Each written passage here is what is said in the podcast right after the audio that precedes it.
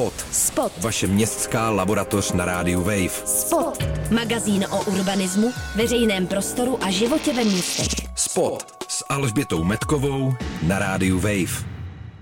Vítám vás u trochu netradičního spotu. Jednak jsme ho s mým dnešním hostem vzhledem k situaci natáčeli na Zoomu, takže se omlouvám za v některých chvílích možná trochu horší zvukovou kvalitu. A jednak se podíváme asi poprvé v historii spotu do Talinu. Mým hostem je totiž Maroš Krivý, vedoucí katedry urbanismu na Fakultě architektury Estonské akademie umění, autor mnoha odborných článků, publikací i výstav. Vy jste měl nedávno v Praze, respektive teda virtuálně v Praze, přednášku o historii developerských projektů v Česku. Konkrétně jste se věnoval hlavně tančícímu domu. Je to vlastně proto, že to je jako výjimečný projekt. Dodnes se na něj jako všichni odkazují, že nic podobného už v Česku nevzniklo, i když to samozřejmě trošku ne- nesmysl. Nebo jste si ho vybral, protože se na něm dá právě ukázat ten vztah mezi developery, to znamená nějakým realitním kapitálem a architekturou, anebo oboje? E, vlastne ako som sa k tomu dostal, je mne práve, že som mal záujem keby sproblematizovať tento dominantný diskurs o tom tančícom dome. A nie, že by ma zaujímal tančíci dom ako taký, ale práve čo sa mi zdalo ako keby symptomatické je, je taký ten ako keby nestrož neskrývaný obdiv vlastne, cez ktorý odborná verejnosť a aj laická verejnosť vlastne vníma tento dom. Tom, keby tej, tej debate alebo diskurze o tomto dome je, je zameraná vlastne skoro výlučne na, na tú formu a vlastne veľmi málo sa hovorí o tom, ako politicko-ekonomickom pozadí tej investície. Od vplyvu e, proste medzinárodného finančného kapitálu až po tým, ako Václav Havel bol spojený s tým projektom. Možno, možno by to uvedol tak, že, že ten vlastne záujem o, ten, on tento dom vyšiel z mojej keby širšej práce. Ja, som sa zaoberal vlastne architektúrou 70. a 80. rokov a konkrétne transformáciou architektúry nie iba ako v zmysle domov a, a urbanizmu, ale v zmysle ako disciplíny. Hej. Ako vlastne architekti rozmýšľajú o tom, čo je to mesto a ako vnímajú to, ako by mesto malo vyzerať. Hej. Čiže aké si predstaví architektov o tom, čo je to dobré mesto a čo je to dobrá spoločnosť. A vlastne som viacero článkov napísal o kritike sídliska v socialistickom Československu vlastne ako architekti cez kritiku sídliska dospeli k tomu, že v 90. rokoch nekriticky prijali akúsi neoliberálnu filozofiu. Hej? Ak sa pozrieme na trajektóriu diskusie o sídliska od 60. do 90. rokov, tak vlastne v 60. rokoch dominovala akási kritika, ktorú, by som, ktorú som nazval reformná, kde sa snažili nájsť lepšie riešenia kolektívneho bývania a vlastne na konci 80. rokov to dospelo k kolektívne bývanie ako také a, a vlastne odmietli socializmus ako taký. Hej? A vlastne v 90. rokoch sa našli v situácii, že by nemali veľmi jasnú predstavu o, o spoločnosti okrem toho, že slobodný trh to vyrieši. Jasný. E, vlastně nad tím docela často přemýšlím, když dělám rozhovory s nejrůznějšími architekty českými. Oni velmi často i dneska ta sídliště jako tak šmahem docela odsuzují a vždycky mi říkají, že ta moderní architektura, že je teda jako špatně, že to je pase a že teď musíme hlavně znova stavět to blokové město a město krátkých vzdáleností a tak dále. Tak jestli vidíte tu linku právě v tom, že ta dnes eh, asi nejvlivnější generace, to znamená ta starší střední generace architektů, vlastně byla právě formovaná v těch 80. letech, kdy samozřejmě jako asi nesnášeli pochopitelně ten tehdejší místní režim. Zároveň to byly doba, kdy byla na vrcholu ta postmoderní architektura, která odsuzovala, nebo odsuzovala, vymezovala se vůči té moderní. Taky vlastně byla na vrcholu ta neoliberální ideologie všude ve světě. No, absolutně. Já, já nejsem profesionální historik, ale já jsem vlastně dospěl tomu, že som začal písať o, sídlisku, o histórii e, panelákov, kvôli tomu, že som chcel pochopiť dnešnú situáciu. Práve som chcel pochopiť taký veľmi zjednodušujúci, strašne nenávistný diskurs voči sídlisku a voči panelákom. To ešte môžem doplniť vlastne, je ďalší rozmer toho tančíciho domu, pretože jedna z tých, vlastne tá fasáda e, toho tančíciho domu, ktorá sa obracia k rieke, je je práve zložená z panelov, ktoré boli vyrobené vlastne v rovnakej panelárni, ako boli vyrábané panely na, na, na paneláky. A vlastne v tom tančníci dome, ten, čo ten architekt spravil, je, že použil 99 panelov a každý bol iný. Čiže tam ten dom zároveň ilustruje tú, tú ako fantáziu o tom, že chceme byť každý iný. Hej. Vlastne každý panel je, je iný. Ale teraz späť k tej vašej otázke. Čiže určite to, že tí architekti, ktorí z tých 80 rokoch dospeli k nejakému poznaniu alebo k tomu, že si verili, že si kolektívne, a tam nejde iba o to panel ako, ako, ako taká konkrétna forma, to vlastne, ale ako kolektívne bývanie ako také je niečo zlé, tak do určitej miery potom definovali intelektuálne, inštitucionálne ako keby debatu a prax architektúry a urbanizmu v 90. rokoch a roku a potom. A ešte by som k tomu potom dodal možno to, že e, okolo roku 2008, vlastne to podľa mňa, to je taká hypotéza, že to súvisí s tou finančnou a krízou 2008, došlo ako keby takému znovu objaveniu sídliska panelákov z veľkej časti od mladšej generácie, architektov a umelcov tiež. Boli vlastne najrôzne veľa výstav a publikácií, ktoré mapujú sídlisko, mapujú paneláky. Napríklad v Bratislave vyšiel Atlas sídlisk, veľmi podrobne zdokumentované všetky sídliska v Bratislave. V Čechách je projekt paneláci, čo ako keby na jednej strane vnímam ako, ako veľmi progresívne, pretože práve tento nový prístup ako keby, keby fundamentálne nesprávne. Na druhej strane si myslím, že je dôležité spraviť ďalší krok, posunúť sa k uchopeniu sídliska, paneláku a všeobecnejšie kolektívneho bývania ako otázky, ktorá nie je iba o tom, ako tie paneláky vyzerali, alebo aké kuchynské linky mali, alebo ako vyzerali e, podorysy a tak ďalej, ale o tom, akým spôsobom by sme mali rozmýšľať dnes o vzťahu medzi mestom, architektúrou, politikou a vlastníctvom. Spot. Spot. Vaše městská laboratoř na rádiu Wave. V dnešním spotu se věnujeme panelovým sídlištím, developerským projektům a také obecným vztahům mezi městem, architekturou, politikou a vlastnictvím. Mým hostem je urbanista Maroš Krivý z Fakulty architektury Estonské akademie umění. Troufal byste si vy sám třeba navrhnout, jak by právě tyhle ty vztahy měly fungovat a jak by třeba mělo dnes vypadat nějaké jako obecní bydlení nebo kolektivní bydlení, nebo kdo by to podle vás teda měl řešit? No ja sa ja to necítim byť v pozícii, že by som mal riešenie alebo chcel navrhovať, čo je to správne riešenie, ale myslím si, že je veľmi, čo je v súčasnej situácii nevyhnuté, je, je otvoriť otázku toho, ako začať budovať mest vlastne jeden z takých pozícií, z ktorých vychádzal myšlenka kolektívneho bývania je to, že vlastne pôda, mestská pôda je, je niečo, čo nie je komodita alebo tovar, ale je niečo, čo je vlastne spoločensky vlastnené. A to je vlastne prvý základ, z ktorého vychádzali, vychádzal vlastne design e, alebo politika kolektívneho bývania, nie iba v Československu, ale vlastne od, keď sa pozrie, pozriete napríklad na sídliska vo Frankfurte alebo v Berlíne v 20. rokoch, tak vlastne ich základné, základné východisko je, že mesto vlast je pozemky, hej, Čiže to niečo viac, teraz sa hovorí napríklad o nejakom affordable housing, dostupné bydlení. Je to zaujímavá myšlenka, ale podľa mňa treba opäť sa posunúť ďalej, rozmýšľať o tom, nie iba o tom bývaní na úrovni toho jednotlivého domu, ale o tom, ako a kto vlastne vlastní pôdu e, a, a, a pozemky a ako vlastne, ako, ako funguje táto politika na širšom proste úrovni toho mesta. Nikto nemá asi toto jedno správne riešenie, ale myslím si, že je dôležité sa posunúť od takého naivného antisocializmu alebo antikomunizmu, ktorý stále pretrváva, si myslím, e, hlavne v strednej a východnej Európe, a, a vytvorí akúsi platformu, kde najrôznejšie progresívne skupiny a myšlienky sa budú môcť stretávať, diskutovať a snažiť sa rozvíjať alebo experimentovať s inými prístupmi. Mm-hmm. Ne, ne, já se tady asi často setkávám s tím, že když, já to nechci jako zobecňovat, jo, není to samozřejmě, že jedna generace je celá taková a druhá jiná, ale když tu starší generaci třeba konfrontujete s něčím, jako je společenská odpovědnost architektury, s tím, že by architektura měla eh, řešit nějaké společenské problémy,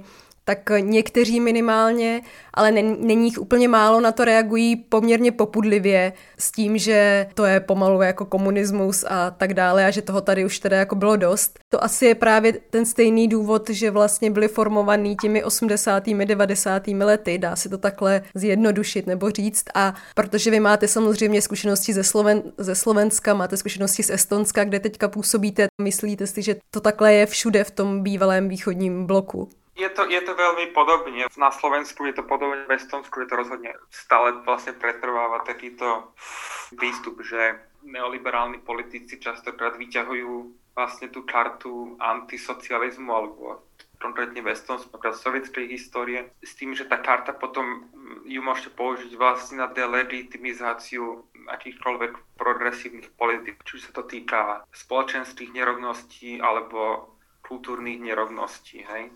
Čiže vlastne to sa dá použiť potom na čokoľvek od teledimitizácie LGBT a až po napríklad v Estonsku tie nerovnosti majú aj etnický rozmer. A si myslím, že určite tá skúsenosť architektov v 70. 80.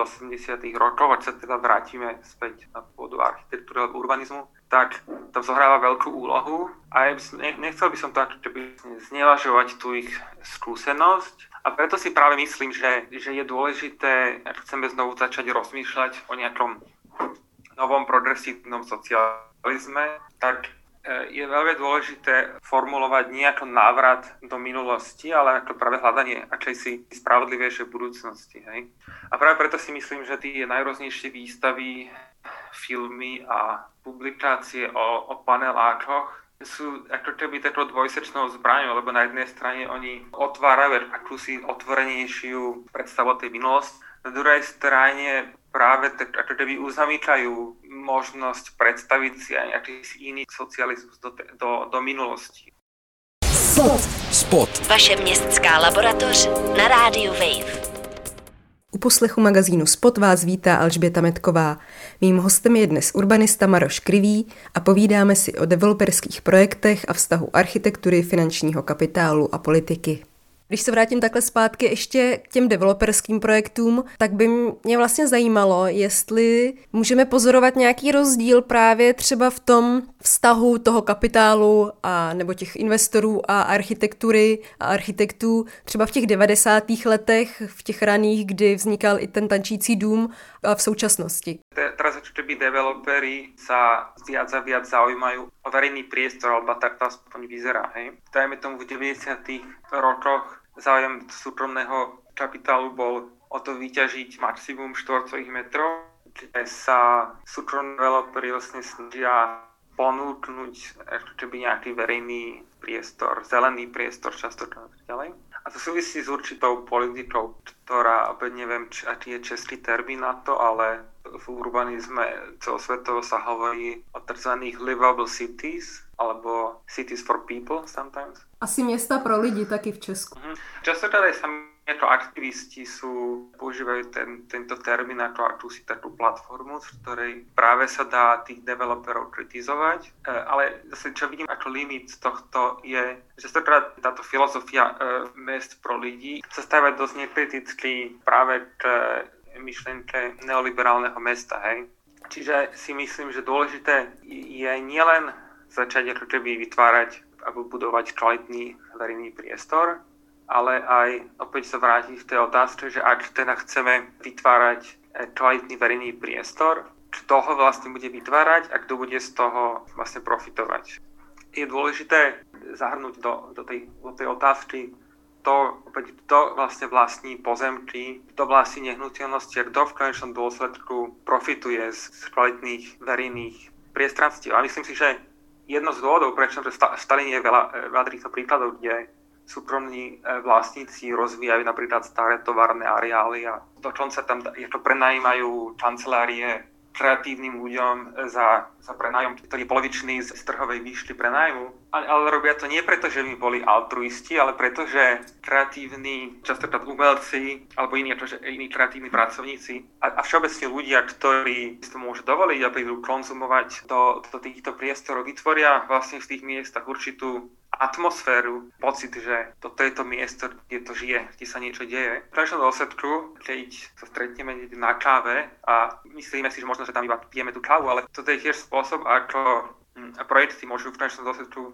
byť hodnotené. Tie novšie developerské projekty si možno uvedomili to, že tváranie kvalitného verejného priestoru je akýsi rafinovaný spôsob, ako vlastne pritiahnuť ľudí, či už tých, čo si prenajímajú priestory, alebo, alebo teda konzumentov, spotrebiteľov. A v konečnom dôsledku kvalitné verejné zelené priestory môžu byť vnímané z tohto pohľadu ako akýsi motor proste špekulatívneho zhodnocovania kapitálu. To najznámejší prípad na svete asi teraz je v New Yorku The High Line, bývalá železnica, ktorá bola, keď bol Bloomberg starosta, tak vlastne presadil ten, e, vlastne regeneráciu tejto železnice s tým, že hodnota vlastne okolitých pozemkov bola skoro dvojnásobená v dôsledku tohto projektu.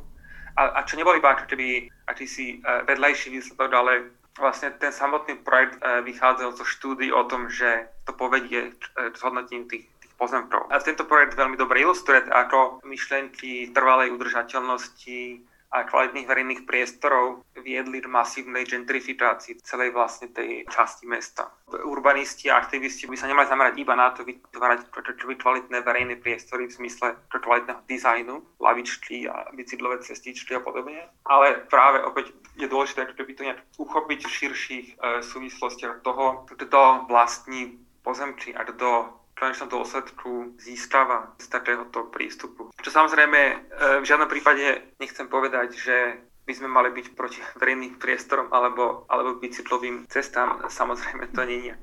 Otázka je skôr, ako tento prístup k mestu ako keby zasadiť do širšej politiky alebo širšej vízie o tom, čo je to spravodlivé mesto. Mm-hmm na závěr, protože už budeme muset končit. Vy teď působíte na univerzitě v Talinu. Jako jedna z věcí, která mě napadá, je, že jak v Praze, tak v Talinu se teď chystají, respektive nevím, jak je ta situace v Talinu daleko, ale v obou těch městech jsou v plánu velké projekty od kanceláře Zaha Hadid Architects. V Praze eh, u Masarykova nádraží, v Talinu, co vím, tak to byl takový jako jeden velký vlakový terminál a pak přístav. A No, minimálně v Praze jde o docela kontroverzní projekt, tak by mě zajímalo, jak je to v Talinu a jestli se na tom vlastně nedá něco ukázat o tom, jak právě velcí zahraniční investoři se vlastně chovají k městům právě ve východní Evropě, protože to je asi trošku něco jiného a slyšela jsem i názory, že tyhle velké projekty vlastně plánují právě ve střední a východní Evropě, protože v západní by jim to třeba ani neprošlo, některé ty projekty.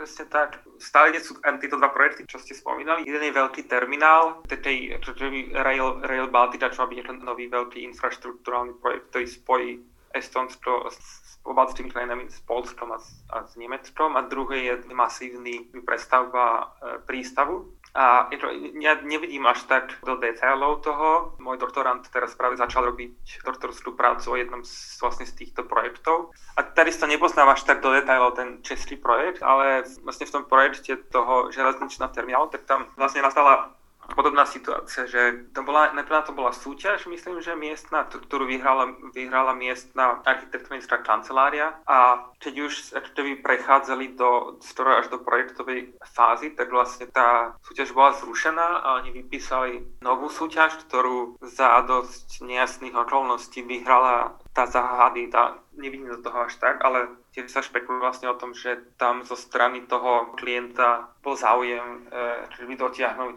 nejakú by prestížnú e, kanceláriu, ktorá vlastne dodá tomu akýsi, akýsi lesk. E, problém nie je, že Zaha Hadid sú akože zlí e, nemorálni architekti, ale opäť vnímať alebo vidieť Zaha Hadid ako akýsi možno najviditeľnejší symptóm alebo prejav neoliberálneho prístupu k architektúre, neoliberálneho mesta. A samozrejme najzreteľnejší prejav toho je vlastne filozofia súčasného šéfa Zaha Hadid, Patricka Schumacher, ktorý je vlastne otvorene, otvorený anarchokapitalista, ktorý vlastne cestuje po svete a hlása privatizáciu mesta. Pod vedením e, Schumachera vlastne Zaha Hadid je priamo implikovaná v, v privatizácii mesta. A to, a to z presvedčenia. Hej. Ale samozrejme veľa iných architektov alebo architektonických kancelárií sú implikované v takýchto že problém, vlastne problematických projektoch. Nie preto, že by to boli zlí architekti alebo zlí ľudia, ale pretože, pretože operujú v určitom systéme urbanizmu alebo systéme mestského rozvoja, ktorý je vlastne nastavený tak, že e, uprednostňuje by súkromný kapitál pred, dajme tomu, inými e, prístupmi. Mm, moc díky. Už bohužel musíme končit, takže zdravím do Talinu, děkuju a ještě dodám, že na webu maroskriví.eu najdete veškerou Marošovu tvorbu pěkně pohromadě. A magazín Spot poslouchejte zase ve čtvrtek v jednu hodinu. Najdete nás v podcastu na webu wave.cz, audioportále můj rozhlas.cz a dalších podcastových platformách. Od mikrofonu Rádia Wave se loučí Alžběta Metková. Spot. Spot. Vaše městská laboratoř na rádiu Wave. Spot. Přihlaste se k odběru podcastu na wave.cz lomeno podcasty a poslouchejte Spot kdykoliv a kdekoliv i offline.